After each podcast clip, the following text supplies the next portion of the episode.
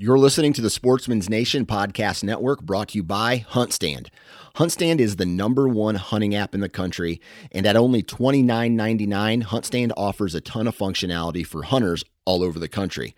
Whether you own your own property or strictly hunt public, you can choose from over a dozen base maps, view property ownership information, 3D mapping, local weather, log your sightings and harvest, as well as use their trail cam management software and print maps from your hunt areas.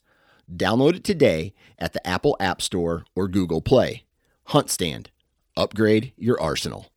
Hey, guys and gals, welcome to the Oklahoma Outdoor Podcast, where you will be educated, entertained, and equipped to get more out of your outdoor experience. So hold on tight because here we go.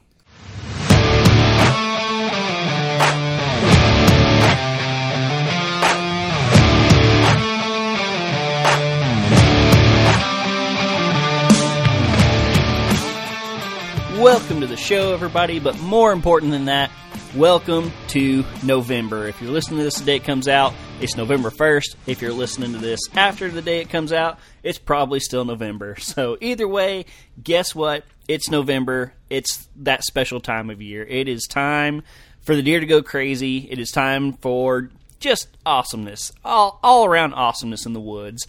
Um, I'm sitting here recording this as this cold front is moving in absolutely loving what I'm seeing. Uh, you know, some wind, uh, some cold temperatures, some some odd winds. Like uh, yesterday, there was yesterday the wind blew east, and then later it was blowing west.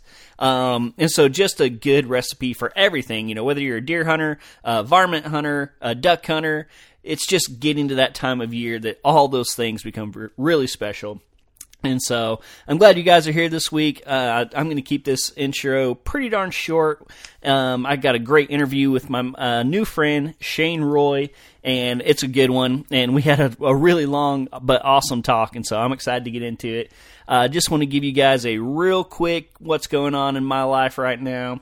Uh, so I, I'm I, am i am recording this intro on a, a Wednesday. What's today? Wednesday. Um, so I work tomorrow most of the day, and then I took a vacation day on Friday, and so I'm having my first like full, completely free hunting weekend of the entire year. So I went last weekend for the whole weekend, um, but I had to take a guy. Uh, I not had to. I got to take a guy hog hunting uh, from our old church uh, Saturday evening, and so uh, you know just cut into my hunting time a little bit. But obviously, I was more than happy to do it. But this weekend. I have no more obligations. Uh, I'm taking the day off Friday, so I'm going to head out uh, Thursday. Hopefully, get in the, get in in time to hunt Thursday afternoon, uh, Friday morning, Friday evening, Saturday morning, Saturday evening, and Sunday morning. And so I'm just so excited for it. Um, I do have one of my buddies coming up, but you know he's not the type of buddy that I have to kind of like cater to and babysit. Uh, you know he's a great hunter himself, and so uh, we just kind of worked out an agreement. He's going to come hunt my place. I get to go hunt his place. Um, so yeah, it's a great, great, great compromise. And uh, basically, you know, all I have to do is you know show show him where the stands are, and he can kind of take care of himself. And so. So yeah, it's gonna be fun. I'm excited to get to hang out with him, uh, hunt with him, hunt uh, all weekend. Like I'm just so ready. Uh, the weather could not be any more perfect. Uh, I love hunting Halloween weekend. I know a lot of people say it's too early or not that good, and I actually used to say that myself uh, on previous places that I've hunted. I never thought like this last week of October was that great.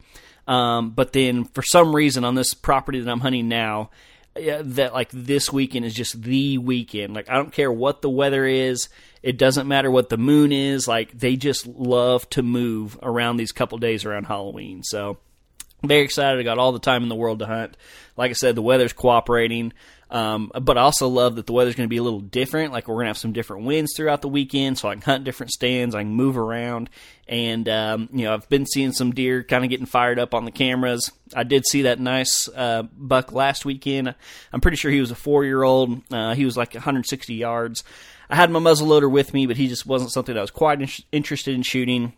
Uh, I might shoot him with my bow, but I just don't think he was worth using up my gun tag. And so, and actually, it's a deer. If it's the one I think it is, I would love for my brother to shoot him. And so, so yeah. Anyway, that was last weekend. Uh, finally saw some deer. Finally got a little hunting in.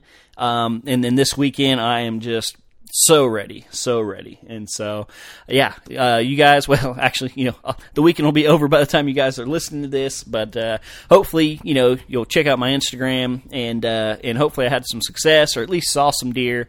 And uh, but more important than more important than that, uh, I'm just excited to have a good time this weekend and get out there and just immerse myself in the whitetail woods. I'm so ready for this. And, you know, I'm just going to keep going after that. Uh, I think uh, the following weekend is the Texas rifle opener. I'll probably go out to actually my buddy that's coming up to hunt with me this weekend. I'm going to go to his weekend, most likely that uh, for the opener. Probably going to take my bow and my rifle. Uh, his place is out in West Texas, and you know, rattling and that type of thing works really well. And so, more than likely, we'll uh, sit in a rifle blind, you know, morning and evening, and then I'd love to go out in the daytime with my bow and try to rattle one in. I've never killed a buck uh, in that method.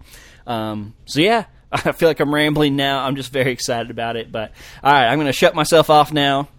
Uh, like I mentioned earlier, I'm talking to Shane Roy.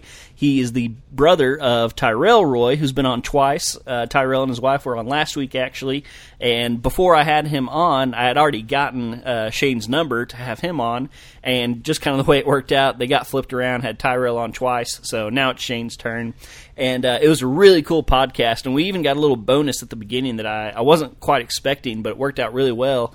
Uh, Shane is a professional cameraman. Um, he's filmed for multiple TV shows, um, you know, shows that are on TV, shows that are on YouTube, uh, just all around. And uh, so, yeah, he's he gets to you know talk about that a little bit. Uh, he talks about some South Dakota mule deer hunting. He talks about hunting some whitetails in Oklahoma, and he's just a cool guy. And so, hope you guys are ready for this. Like I said, it's a nice long one. So, sit back, relax, and enjoy this episode. And good luck to you all in this upcoming weeks. All right, here's my interview with Shane Roy. Hey everybody, welcome to the show today. Today we're talking to Shane Roy. How you doing, Shane? Doing well. How are you doing? I'm doing just fine. And for those of you listening, you might recognize that last name. That's because Shane is the brother of last week's guest, Tyrell. And uh, Shane, which one of you guys is older? Tyrell is. Tyrell's. All right, you're the younger brother. I like that. So am I. Yeah. That's right. Yeah. Nice, nice. Well, Shane, before we get going here, why don't you just tell everybody, uh, you know, who you are, where you're from, and what you do for a living? Yeah. Um, my name's Shane Roy. I'm from, I guess, Central Oklahoma originally, but the last few years I've uh, moved up here, kind of northwest Oklahoma. Uh, my wife is from up here, and I'm 24 years old, and I guess I film hunts for a living, basically. yeah, yeah. Um, I, I definitely pretty, pretty good gig. Uh huh. I definitely want to get into that. So I, uh, you know, I, I followed your Instagram page a while back, and um, and I've loved your photography, but I actually didn't realize till we started talking. Uh, that you actually did it for a living, and so why don't you tell everybody kind of how you got into that and and who you work for and everything? Yeah, um, yeah. I guess I probably do a pretty poor job on on Instagram. I probably should be better with that since I do it every day for a living. I have plenty of content, but yeah, I'm bad with that. But uh, yeah, um, I guess it's man. It started. A lot of people ask you how'd you get into it, whatever. But man, it started so long ago. We have we have so much old home video of me running around with a I don't even remember it was a tape camera that my mom had, and uh, I mean, we've got pictures of a buck Tyrell killed, and I I think I was seven, and there's pictures of me, you know, like filming the recovery and stuff. Hmm. And it wasn't. I mean, I didn't grow up with. uh you know, watching a lot of hunting television stuff. It wasn't necessarily, you know, I came by it honestly, I guess you could say. Mm-hmm. But uh, yeah, it, it started way back then. The, the passion of of wanting to film, and then uh, and photograph, mostly you know the outdoors and and hunting, fishing, and whatnot. And uh, that's what we were most involved in that time of our lives, and obviously it's carried over to until now. But when I uh, when I was a senior in high school, I, I planned on just graduating. You know, that's what I thought I'd do: graduate. You know, go to work for my dad. He did construction. I kind of thought I would get into that realm of stuff, even though it wasn't really what I wanted to do. You know, it's you can make a decent living at it. I never thought I could, you know, be serious as far as making a living filming or, or hunting or anything like that. Well, then on into my senior year of high school, I started realizing, you know, I could probably make something of it. And so I thought I would go to a film school, um, not hunting related, just a film school after I graduated. And that's what I was planning on doing. I'd, I'd talked to the, the teachers there. I'd figured out what I needed to do. Um, and that was going to be like, it was just like a year long school. And I wanted to kind of start there, get a good, you know, base, and then, you know, from there try to get into the hunting world as far as filming. But through a mutual friend that has a bow shop there in Chandler, I got hooked up with uh, Jeff Danker, who's got you know Buck Ventures and Major League Bow Hunter, and they had just um, kind of split ways, Major League Bow Hunter and, and uh, Buck Ventures, and so Jeff had taken Buck Ventures, and he was in need of camera guys, and it was perfect timing. So I just called him, you know, out of the blue.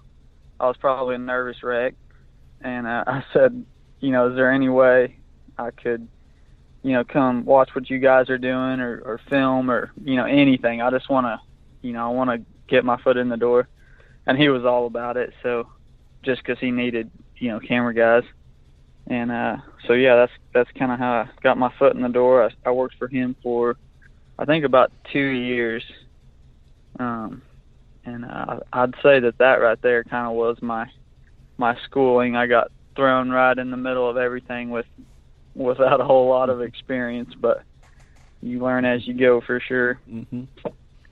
Yeah. But uh, yeah, that was, you know, I I uh, I sure got a lot of experience that first season. You know, I was obviously pretty green when it comes to professionally filming mm-hmm. television, but mm-hmm. um, definitely was around some good guys that helped me along the way. Then the second year, and we traveled a lot. I mean, it was it's a lot of traveling. You know, one hunt after the other because a lot of shows out there, you know, are someone's got a full time job and then they do the show for fun. But Mhm. there's a you know there's a few good shows out there that don't. And and Jeff for one made his sole living off of that show, Mm-hmm. so he was pretty serious about it. You know, as far as you know, there was a lot of time invested and and whatnot because that was his you know his sole income.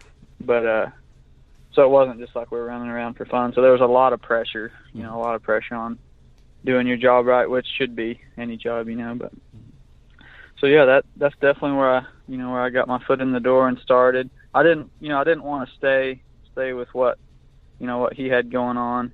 He great show. He's a great guy, but I, you know I just knew I wanted to go a little different direction. Mm-hmm. Um, so after I think about yeah, I filmed two two full years with him, and then um, I was a little bit burnt out on it. You know, Mm-hmm. there's you know there's a lot of stuff that goes into it that you don't know about. Most people don't see. Mm-hmm. It, it kind of started to get where like you know I, I don't want to mess my love of hunting up over you know over doing it for a living. Right. Yeah. Yeah. So uh, that was kind of a factor for a little bit. So I quit doing it, and I, you know, I thought I would try something else. So I, I actually, for a little bit, started doing, you know, some other jobs, you know, not related to filming or hunting or anything. Mhm. And it, it sure didn't take me very long at all to realize, you know, I missed it big time. yeah. And uh and there and so that was the hardest part was trying to figure out the balance of you know wanting to do it want you know obviously the love of hunting and and the outdoors and, and filming came you know long before it's you know I made it like a commercial deal Mm-hmm. and uh, so that was the struggle was trying to find the balance of doing it for a living but you know not selling yourself out Right. you know for for a few dollars which man I've seen a lot of people do Mm-hmm. just over a deer you know and it's like man it it just means more to you that you know than that but Mm-hmm. so after you know a few i think it was let's see i think it was about six months that i didn't film as far as you know for a job Mm-hmm. and then i decided you know that's for the birds I- you know i want i want to be back doing that regardless of if it's you know hunting or full time or whatever Mm-hmm. So uh i started you know, trying to figure out because then I'm on my own. You know, I'm not working for anybody. When I worked for that first show, you know, I didn't spend a dime. You know, they provide you know everything you need, which is great. Mhm. So then I'm on my own after that and trying to figure out. You know, cameras are not cheap Mm-hmm. at all. So I was trying to figure out, you know, how to get cameras, how to get all this stuff, and and start freelancing.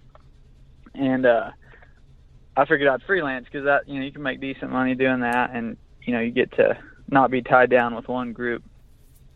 Um, and then so I did that for a little while. I had some some good jobs doing that, and then through freelancing, um, I met. I went on a trip with this show called Wildlifers. I don't know if you're familiar Mhm. with it. They're out of South Texas. Uh huh. Um, and I went on a bear hunt with them in Idaho, and they were. It turns out they were looking for. I guess, um, you know, hardworking producers are probably hard hard to come by apparently because everybody's looking. Hmm. Um, but I ended up going to work for them. That was a great job. Paid really good, and and I traveled the most with them. We we traveled all over. It was it was really a fun time. We I got to go to South Africa, Argentina, Costa Rica. I think I went to Costa Rica four times, filming uh, like marlin fishing and stuff. Gotcha. So that was that was something different. I hadn't done a lot of fishing stuff, but yeah, that you know went from there, and then last about a year ago, I transitioned from working for them to who I work for now, which is Day Six Arrows. Mm-hmm. Um, and uh, they were looking. They're kind of at the point where they were looking to do some stuff to promote their arrows, you know, without doing TV or anything. They wanted to just start a YouTube channel and start putting out some content like that. So that's where we're at right now. Um, filming hunts, and it's it's actually worked out great. Mhm. Um, the guy I work for, Brian, who owns Day Six, he's got some land not far from here, so he does a lot of hunting where I can kind of travel from home. Mm-hmm. Um, so that's awesome. Mhm. I'm kind of glad that I'm not traveling quite as much. Yeah. It's kind of nice to, and and also with with uh, with day six, um, I get to hunt myself a lot more, which is Mhm. Something I've been wanting to do for a long time. Yeah, that was It's something I was thinking. hard. Yeah, I was thinking that in the back of my mind and wanted to kind of ask you about that because I'm sure there's a lot of people listening to this that are super jealous of you right now, like thinking you know you're living the life and everything, but uh, you know, especially if you're like working for a, a big time show or something and your job is full time cameraman, I'm guessing you probably don't do get to do a whole lot of hunting yourself. Is that right? No. Mhm. Oh yeah, not at all. Yeah. So the, when I worked for Jeff, um, I man, I hunted very little. In, you know, in between. So there was several. There was I think four full time during the fall. Mhm. There was four of us filming full time for, or maybe I don't remember. Maybe two, and then a couple other guys part time filming. And so we would, you know, we'd go on three or four, five trips filming.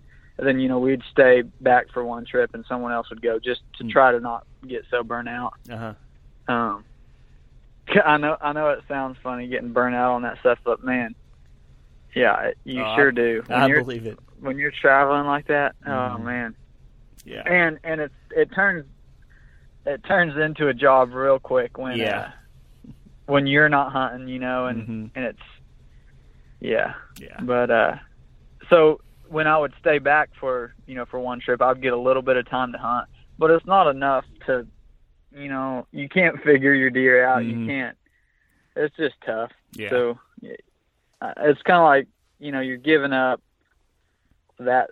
You know, to me it was a it was a fair trade because I, I'd rather do that than go, you know, build houses or pour Mhm. concrete or, you know, any trade like that. hmm Um, but yeah, I, I didn't miss it. And so that's after, uh, you know, what, four or five years of that, of not getting, and I, you know, I killed a deer. I'd probably kill, you know, a, a nice buck every year or something. I'd have enough time to do, you know, to kill something, but, hmm you know, not seriously hunt or do much else. So after four or five years of that, that's part of my decision, you know, to transfer into where I'm at now. hmm You know, I have a lot more, a lot more downtime as far as traveling, and Mhm. and uh, he's the guy I work for is all about you know me hunting and Mhm. you know and filming myself and and stuff like that. So Gotcha. yeah. Very cool. I got one more, one last question before we kind of transition out of this stuff.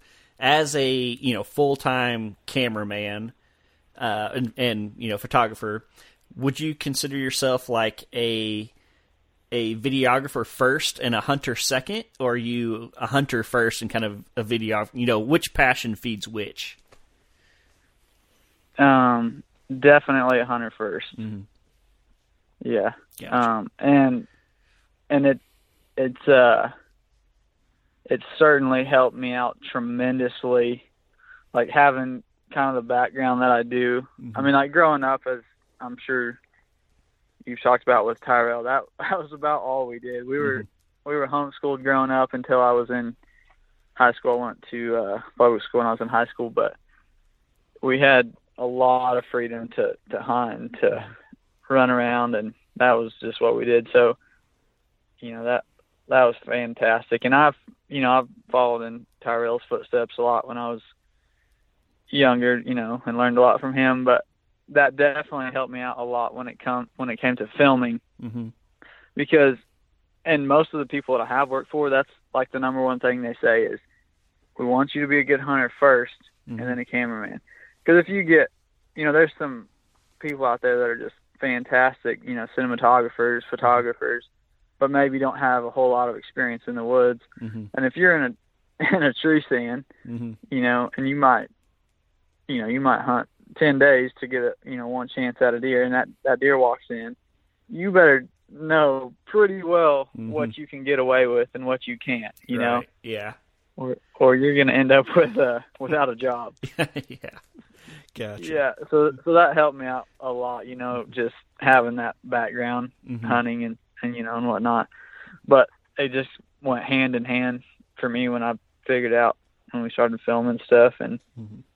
you know it was just so cool. The first the first thing I ever filmed, I think, hunting wise, as far as in the tree stand, was Tyrell shooting a uh, a doe with his bow. I filmed that on on one of those uh you know cameras takes a little tape. It was a Sony Mhm. camera. I don't remember the model, but uh it's super loud. It dings when it turns on. You know Mm-hmm. so you had to have it on and rolling before any deer got close.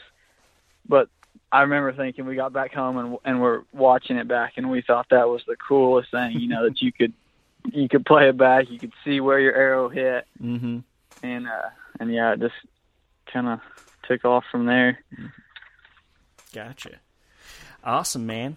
Awesome. That's cool. And I, I think a lot of people are going to kind of relate to that and find that interesting. Like I said, like there's probably a lot of people listening to it very jealous of you right now. So, uh, yeah, well, I I I get that a lot, and it's it's like, man, like I have to tell myself all the time, like, you know, be satisfied with with what you have, regardless of what it is, you know. Mm-hmm. Because you know, people say it all the time. I I can't tell you how many like guys my age or Mhm. you know they're a little bit younger or whatever. Yep. It's like, man, you, you know, you you got it going on, and it's I've just been blessed, and I was in the right place at the right time. I mean, you know, obviously, you work hard and Mhm. whatnot, but there's a lot of people out there that could definitely do it better than me. But you know, definitely a blessing for sure. But it's it's not all what it seems sometimes. Yeah. Yeah. I'm sure. I've, But overall, overall, it's it's special, no doubt. yeah. Gotcha. Awesome, man. Well, cool. That was a, a sweet little uh, little bonus segment that I wasn't expecting, but uh, yeah, I think a lot of people find that interesting. So I love it. Uh, but you know, Yeah. the main reason I uh, contacted you is because you've had uh, some pretty awesome success twice already this year, and uh, and so yeah, I'd, I'd love to hear about the, that. And so you've uh, you've got a, a big old muley and a nice whitetail this year, and so I'm gonna kind of at this point I'm gonna kind of hand the reins to you and and uh, you know let's jump into story time. Yeah, so uh, we started the season off um, heading out to Colorado first part of September. Um, I met uh, the guy who runs Day Six. I met him out there. We were gonna try to find a big muley on public land out there. Is uh, there's no over-the-counter um, units for deer in Colorado, but there's units you can draw with, you know, basically one point. Mm-hmm. So I guess it's kind of the equivalent of a over the counter elk tag, but for deer. So we went out there kind of last minute because another hunt fell through. And he found this tag out there, and uh, I think we hunted there. I went out about four days before him and scouted, trying to trying to find something, you know, Mm-hmm. that we could at least a starting point. Um, and then it was tough. I didn't. I saw a few really good bucks, and of course they were all in the river bottoms and private Mm-hmm.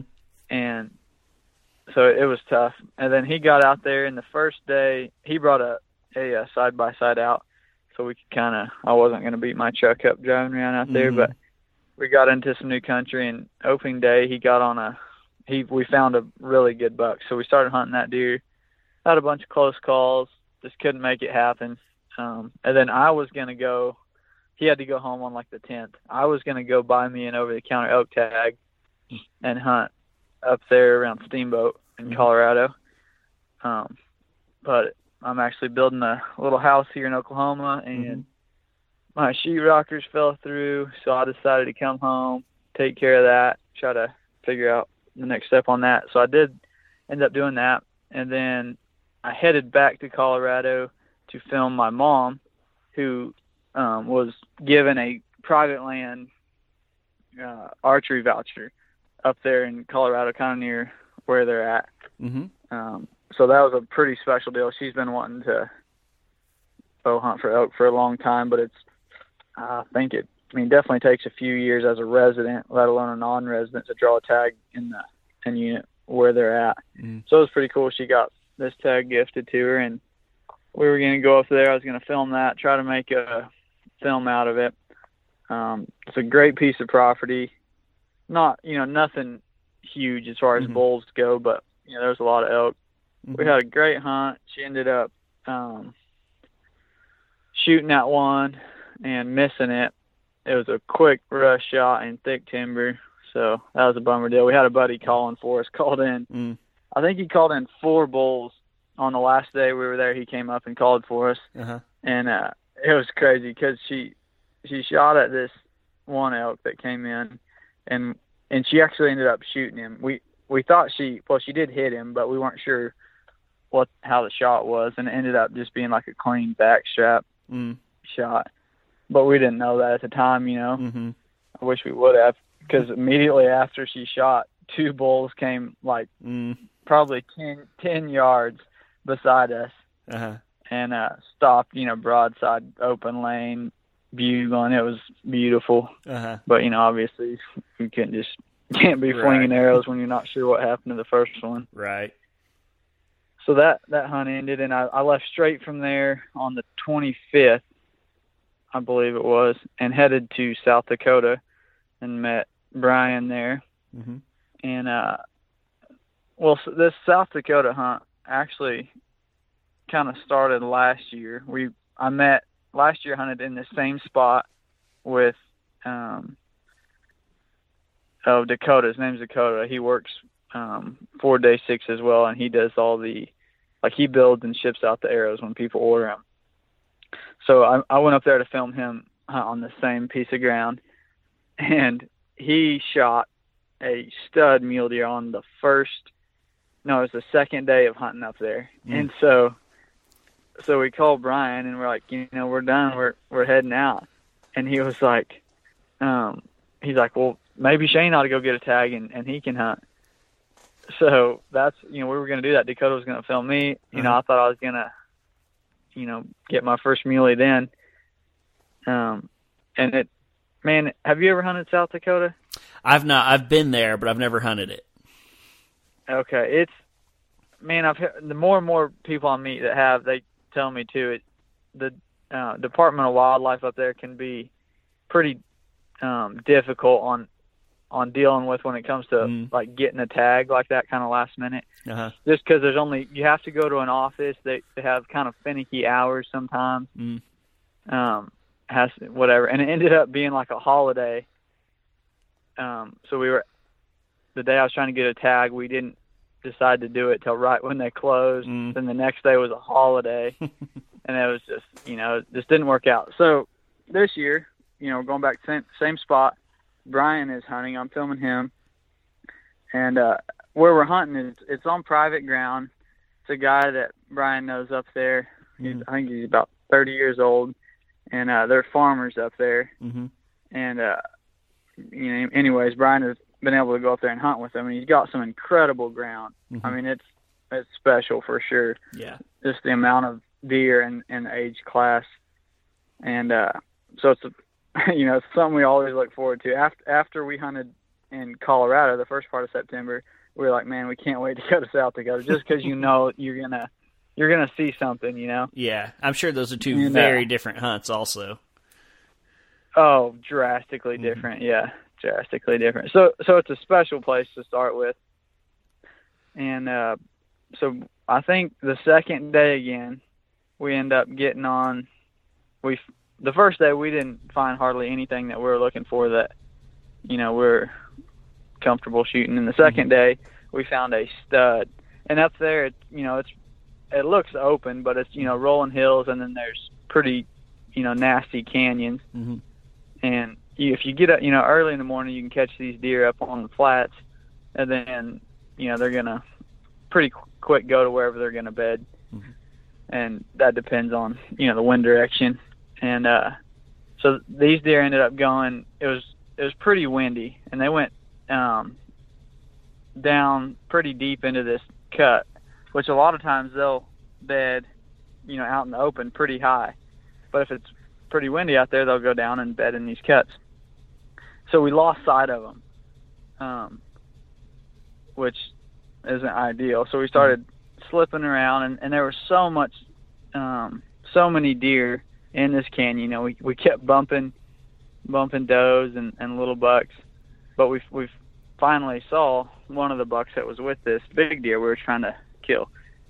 So, anyways, after after a long several hours of trying to pinpoint where we thought these deer were bedded, we figured it out, and um, it was kind of starting to like spit rain at this point, and it was super windy, which is for a spot and stock is like ideal in that country.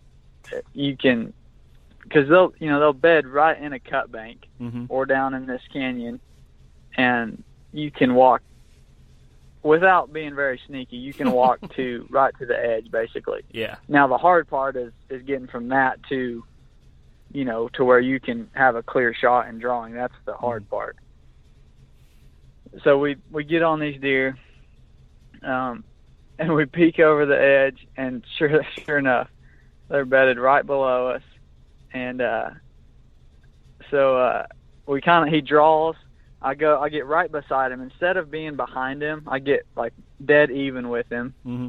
you know, and we just, you know, ease up, ease up, and the buck is, he's like 20 yards, pretty much straight below us, and uh, it, it was perfect. He was facing away. There was another buck that was on the near side of him, you know, facing the opposite way, Mm-hmm. and he shoots, and he, we were not quite clear of the bank Oh he, man. his arrow hit some some grass and deflected like just just enough. He hit right below the deer in the dirt. Um, so it, we were bummed. I mean, it was you know it was like a layup, uh huh. and uh, you know it just you know it happened. Yeah.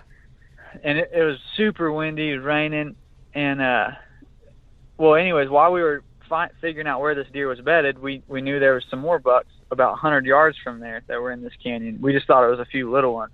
So we were like, on our way out, we're going to go peek peek into there and see if those deer are still there. So we do that, and I mean, we're walking up this little cattle trail down in this canyon, peek over an edge, and laying in the very bottom is actually the big deer that we thought we had just missed.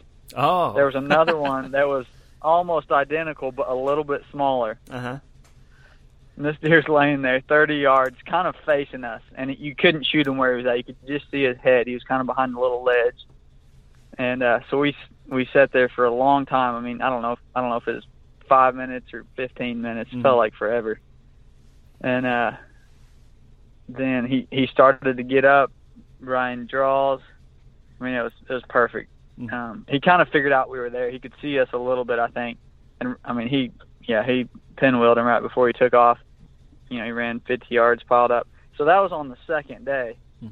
and we were planning on being there like five days. Mm-hmm. So, uh, you know, I, I was ready to go home. I was I was packing up. I'm like, I'm gonna get home and hunt October 1st. Uh huh. You know, because here in Oklahoma, the first week, the first few days, really, at least up in this part of the country, the first week or two, you know, they're still kind of on that summer pattern Mm-hmm. as far as you know, they're still showing up daylight a little bit. So I'm I'm ready to get home and shoot a deer. And Brian's like, well, well, uh, do you want to hunt? And I was like, well, sure. so uh, this time, thankfully, it, it was still it was still like by the time we got that deer out, um, it was pouring rain. It was a mess. By the time we got it out, we were like 30 minutes from when the um, game and fish department closed, which was like an hour away. Mm. So we're get on the phone with them trying to figure it out. Um, and they were like, you know, we we ended up buying the tag online, but you have to have it printed at one of their offices. Mm. You know, on that whatever that certain Yeah. material or whatever. Yeah. So, anyways, this time it was definitely a different experience. Everybody that we talked to there at that office was super nice, super helpful, and uh, a game warden offered to get print the tag and just sit there and wait on us, Hmm. which you know I was like, holy cow, that's awesome. So that's Yeah. what happened. We get over there, meet him, get the tag, and as we were uh, as we got to Mobridge, that's what it is, Mobridge, South Dakota Uh huh. it's quite the name. But we get there and uh we call the game warden to figure out where he's at and he's like, "Oh, I meet me at the at the uh, Dollar General. I got to go check on a moose." um a random b- small bull moose had come into town and there there's not there's not many bull moose right there, but I guess they're kind of starting to show up a little more there Mm-hmm. and it it was quite comical. The whole the whole town turned out and was parked along the road trying to get pictures of it. Mm-hmm. But uh, yeah, we got the tag, and then that next day, I've I've never killed a, a mule deer, so my expectations were pretty low. You know, Mhm. anything mature, I, I was going to be happy with. Yeah. But uh, the guy Lane, the guy that we were hunting with, and, and Brian, they were both, you know, like, man, let's let's find the biggest deer we can find. Let's, you know, take it down to the wire. and uh, like right off the bat that morning, we saw an old, you know, big old three by three, Mm-hmm. And I, I was like, well, let's go kill him. You know, like that's an old deer. I'm all about it. And um, Brian talked me out of it. He's like, man, you know, we can, we can find something bigger. I was like, all right, man, I don't care. You know, whatever. and uh, so we we keep looking. We had it was, you know, super. It was pretty cool, cold weather, kind of windy, but uh, we're basically driving around on a side by side. You know, then getting to high points and glassing and just trying to turn up something Mm-hmm. and uh we get on this this one ridge that it's a long finger and it kind of dies down in you have draws on each side and, and then the the uh river bottom way down below. It's just absolutely beautiful. And kind of off to our left about the same height as us but a little higher is another finger that comes out. And then probably like i don't know a quarter mile past that um another like canyon comes up to a like an alfalfa field edge, and I'm glassing kind of over. Er, you know, we were there for a long time, didn't turn up anything.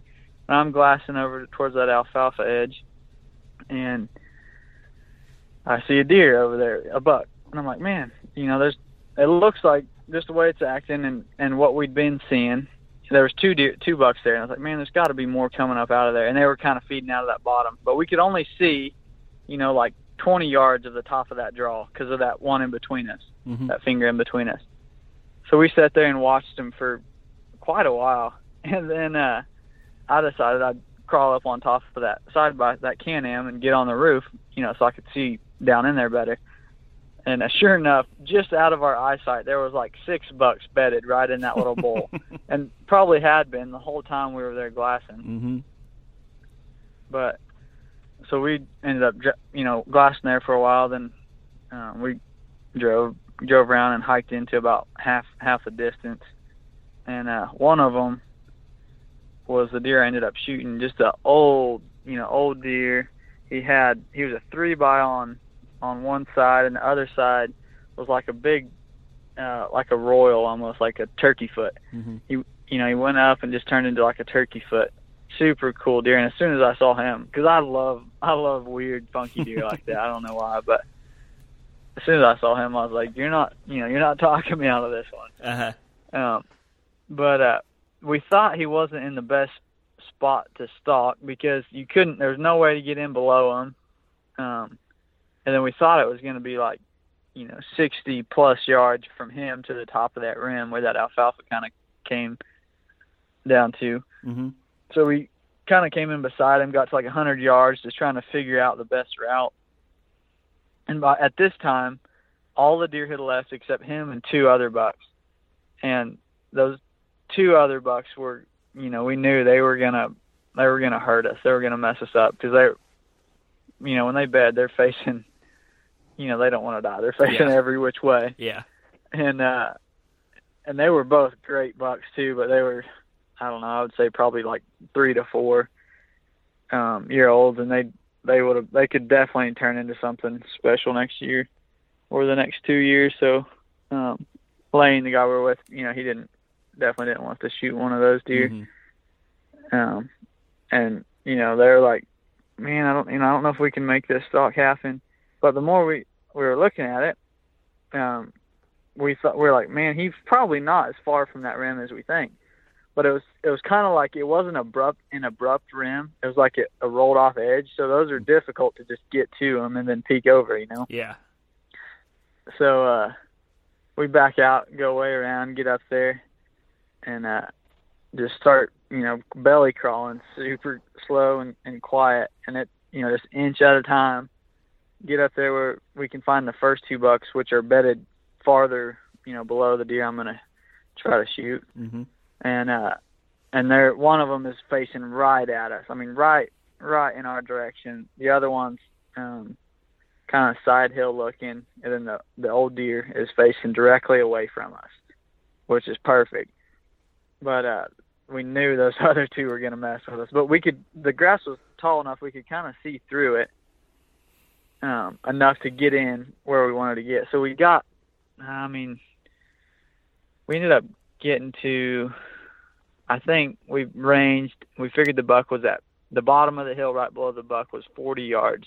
So we were way closer than we originally thought we could get. Mm-hmm. And we're sitting there, all all three of us, kind of abreast, laying there in the grass, trying to figure out what to do. Because I can't. If it was just the old buck, you know, I could have stood up and and uh, you know, it'd have been perfect. But these other two deer had us pinned down, and as we're sitting there looking, something, um, the the deer that had been looking up the hill, something got his attention down in the in the valley, and he put both ears forward and looked down and kept looking for quite a while. And but that other deer was like side hill looking, and if you can see their eye that close, they can see you. You know, they can see movement. Yeah. And as we're watching this, this deer that is looking side hill just falls dead asleep. I mean, like head on his side, dead asleep, eyes closed. And at you know, at the same time all of us were like, you know, now. And so I I get to my knees and uh kind of draw and stand up all in one motion. And uh Brian was filming filming me. So he you know he rose with me. And that you know I, I drew stood up in one motion. And as you know as I did that the uh the two lower bucks never saw me but that big deer I don't know if he heard something or or what it was but he looked up at me and was you know half a second from bolting.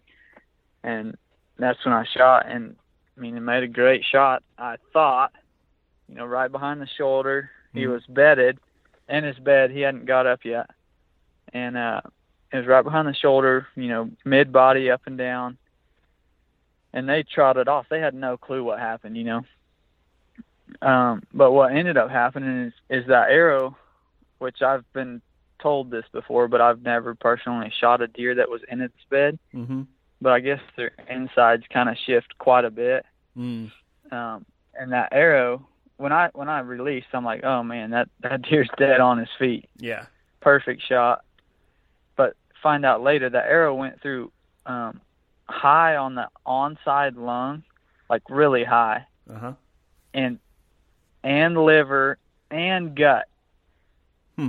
and and came out, you know, kind of not, you know, the lower third of his offside, which is perfect, you know, if they're standing up, that was Yeah. ideal.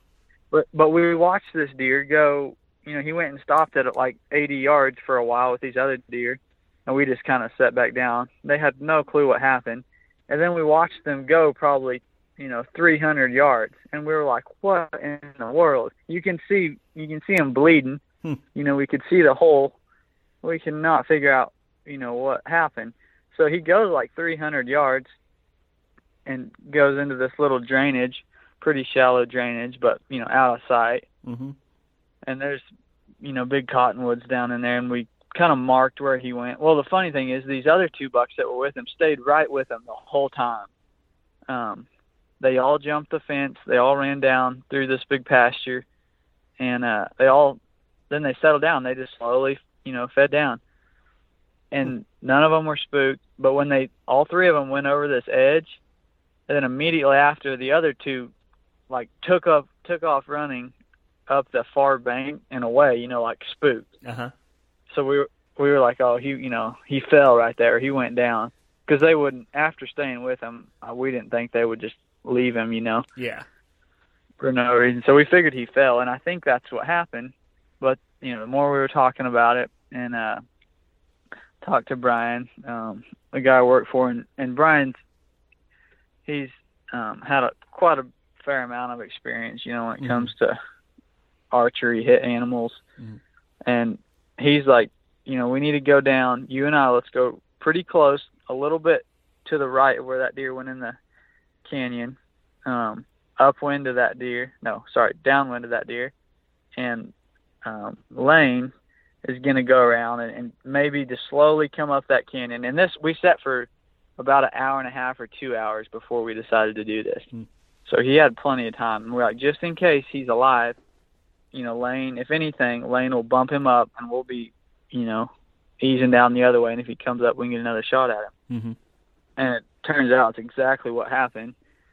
We were just easing down, getting pretty close to where we knew he was when he busted and came running right to us. You know, I stopped him at 30 yards and made a great shot on him that time, and he went, you know, 50 yards and died. Hmm. But it, it was pretty crazy. I didn't, you know, Mhm. The difference when they're bedded like that can. It was definitely a good learning experience, no doubt. Yeah, definitely. But yeah, that's how that went. That's crazy, man. That sounds like an awesome story. And uh, It was. It was. It was a bonus deer for sure. I never thought Yeah. going on that hunt I was gonna get attacked. Yeah.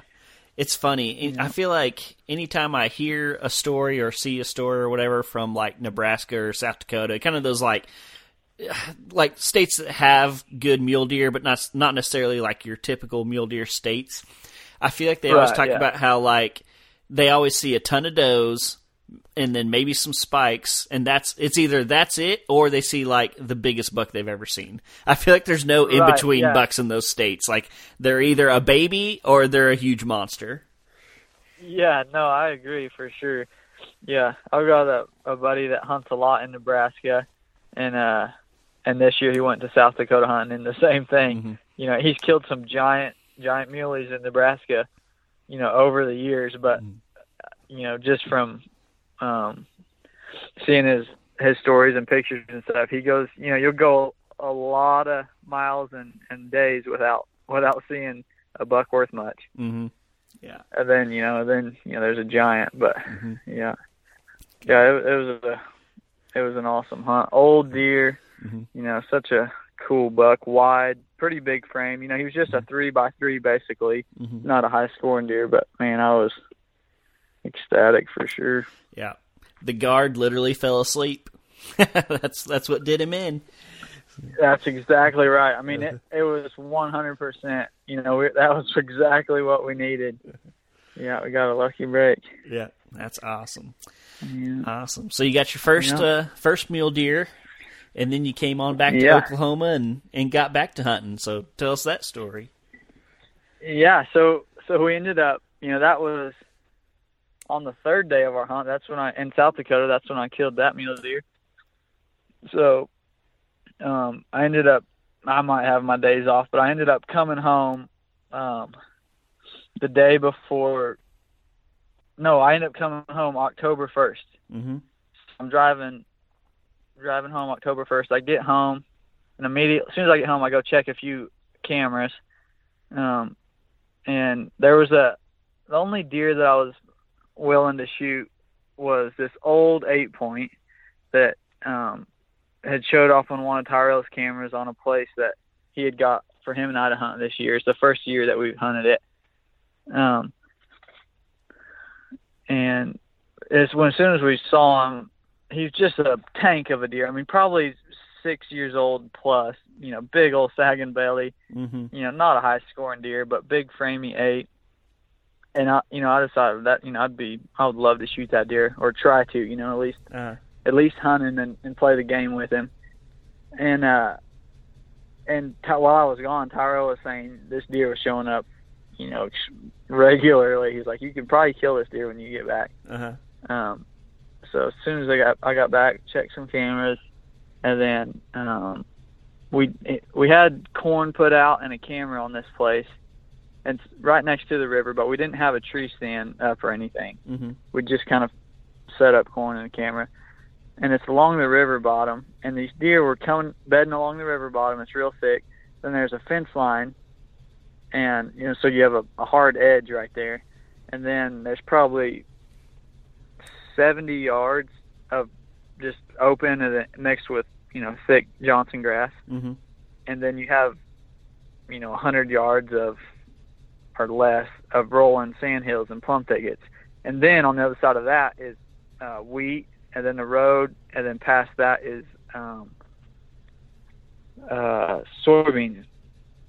So these deer were traveling. We were getting pictures like a mile from where they were bedding, and there was just solid worn down trails going back and forth.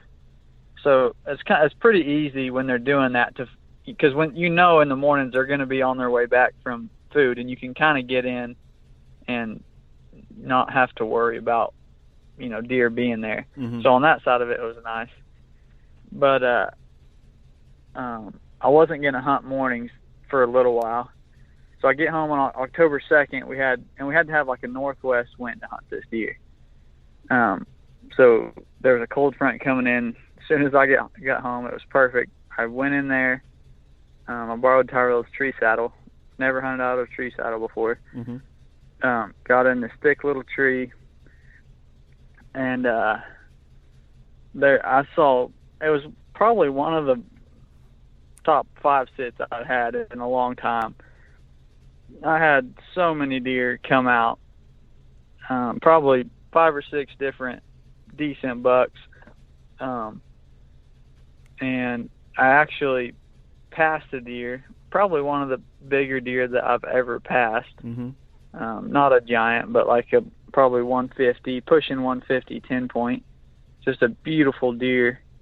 Um, but he was, you know, he's probably just four, one of those deer that, you know, he's a great deer, but Mm-hmm. just not not Yeah. quite what you want to shoot. Mm-hmm. Could be something special you know, too. gonna be. Oh yeah, could be. He could turn into something really special. I mean, you never know mm-hmm. next year he could be the exact same. But um, just not, you know, not the age class that I was looking for. And then, so that October second was my first set.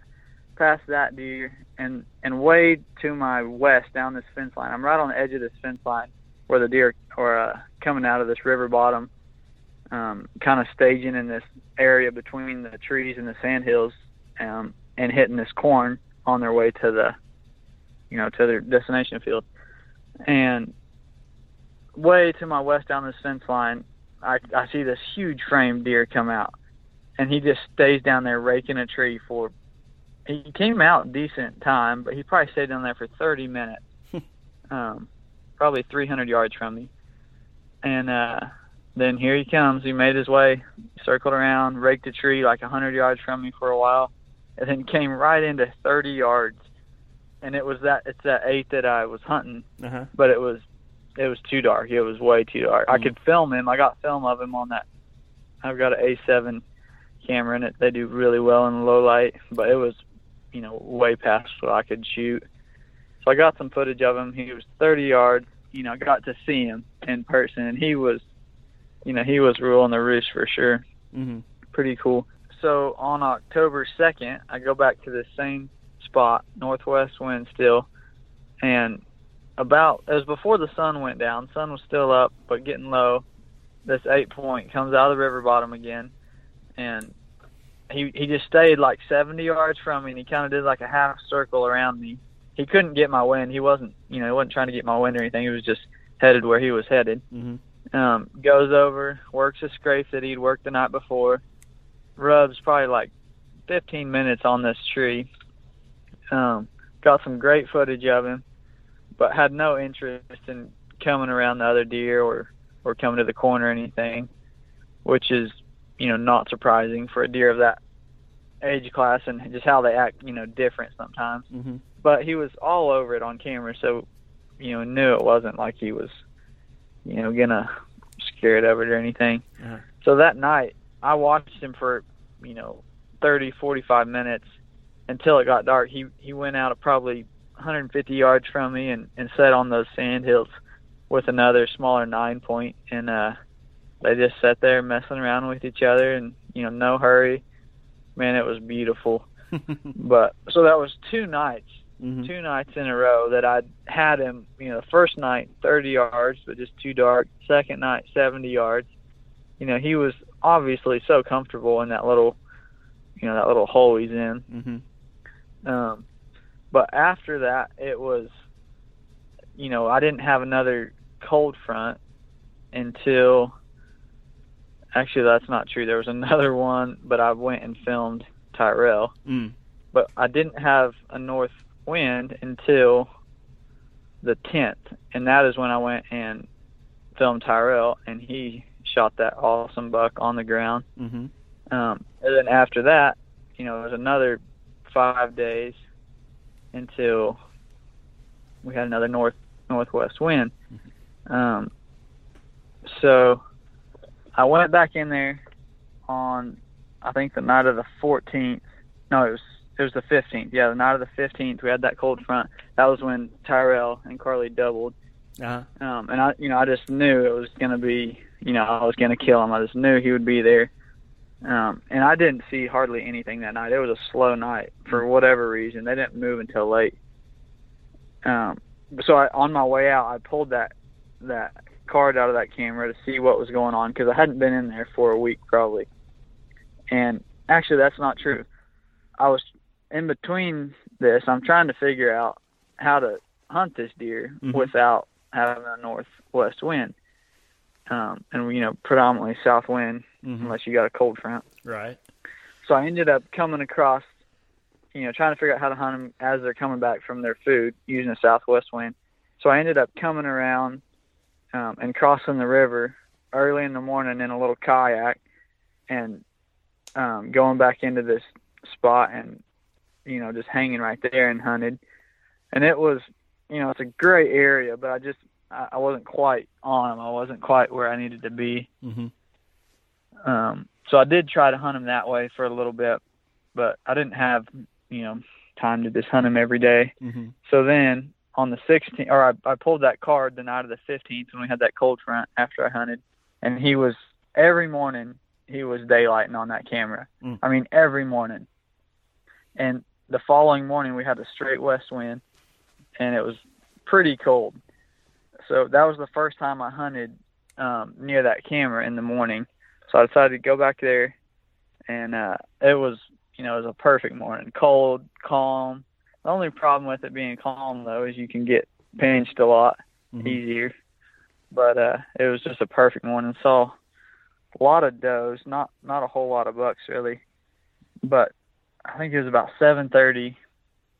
Of course, at the same time, I see this buck coming, you know, my way. He's coming back from the fields, coming through those sand hills. Straight to straight to my downwind comes six does right along the fence, and and he's, you know, a hundred yards from him, you know, coming towards me too Mm-hmm. and you know it's just going to be bad. you know, it's got to be that timing when you have does coming down downwind. Mm-hmm. So, so I'm watching this buck and trying not to forget about these does, and these does get to like 25 yards straight behind me, and um, they all blow out. I hear them. They don't. They don't blow, but they take off. Uh-huh. They definitely winded me. Well, actually, one of them blew, I think, and I see the this buck. You know, he's still like 100 yards. Um, kind of look over, but he didn't. You know, the does really didn't freak out as much as I thought they would. Mm-hmm.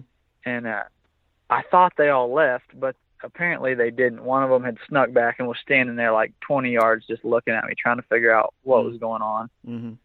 And uh, so this buck is, you know, making his way right to my tree through the um, that thick Johnson grass, and I'm I'm self filming, which obviously makes it more difficult. So Uh-huh. I'm trying to trying to get set up on him, and sure enough, that doe that had snuck back starts blowing, Mm. and he's looking, he's trying to figure out what it was, and he was going to come broadside past me at probably like 30 yards, 25, 30 yards, and as soon as that doe started stomping and blowing. Um, he just stopped. And you know he stayed 75 yards out there for a long time just just looking at that doe and trying to figure out what she was doing and uh and then finally she left and he keeps coming but instead of instead of going straight north down into the river bottom he kind of loops around to to see what maybe that doe was looking at Mm-hmm. um and he ends up five yards from my tree which is not ideal Yeah. um, not not when you're trying to self film, anyways. Mhm. And and he's a great deer, you know, a, an awesome eight, but it wasn't something that I was I would probably have shot Mhm. off camera. You know, it was something I really wanted to get on film mm-hmm. because I'd I'd had encounters with him. I had good footage of him. So he sits there looking right broadside from me at five yards, but I'm in a pretty thick tree and I couldn't shoot him. I've got my camera on him, but I couldn't shoot him. And he's looking at where that doe was stomping and stuff. And he sat there. The whole the whole clip from that encounter was I think eight minutes long, Mm. which is pretty long to to try to hold it together when there's a buck like that in bow range. Uh-huh. And then finally, the the does, you know, they left and disappeared in that thick Johnson grass, and and he turned around, um, quartering away, rock, walks right out. I get my camera all set up. He's 25 yards, kind of head down away from me, um, eating on the grass or smelling something. I draw, and it's so still that he heard me draw. Mm. He heard my arrow on the rest. Um, and he, you can see him just like you know panic for a second, and then he just took off to like 45 yards and stopped broadside. But he never saw me. You know, he just knew that he heard something, and after those does were blowing, I'm sure he was kind of on edge. Mm-hmm. And uh, I wanted to shoot him so bad right there, but I made myself let down. You know, reset the camera, zoom in, focus, and uh, he's just sitting there 45 yards trying to trying to figure out what he heard. He doesn't he can't see me. I'm in a real thick tree. Mm-hmm. and uh as after i don't know he sat there a minute or so. And then he looked away straight away from me and was about to you know turn and head on and as soon as he turned away i drew and he kind of heard that again or something and looked back and that's when i shot and um it was interesting i've i've never shot a deer this way but he was a little farther than i shot and so i hit a little lower so i hit him about heart height on his onside Mm-hmm. but I guess he was so he was like, you know, he was wheeling and turned over so far. I guess that's what happened. That the arrow came out like mid body on the other side, so quite a bit higher than it did on side. Entry. interesting. So it Yeah. was so it was higher on the exit side. Much higher, yeah. Like Huh. I mean, it was like low, you know, just a couple inches above, you know, the white on his on side. Uh-huh. and then you know pretty high you know mid body or a touch above you know Mhm. still lungs Yeah. But that's interesting i've never seen you know never seen that happen but i guess he was wheeling you know away so sharp you know to take off Uh-huh. when it hit him Hmm. but it, um, you know, it, it was. I guess I got more good stuff that way, and Mm-hmm. he didn't make it far. Awesome. But that was that was a special deer. Not Yeah. the biggest deer I've shot, but an old deer. Just just an awesome deer for sure. Yeah. Mm. And that was what day of October? That was the 16th. 16th. Okay, gotcha. Gotcha. Yep. Man, Yeah. you and your brother, man, y'all are early season fools, aren't you? hey, I'll I'll take it whenever I can get it. Uh-huh. I've uh I've got a guy coming up kind of this area next week that I've got to go film, so Uh-huh. I'll be probably filming for a while. Gotcha. Gotcha. You gotta gotta take advantage of it when you can. That's true. That's true.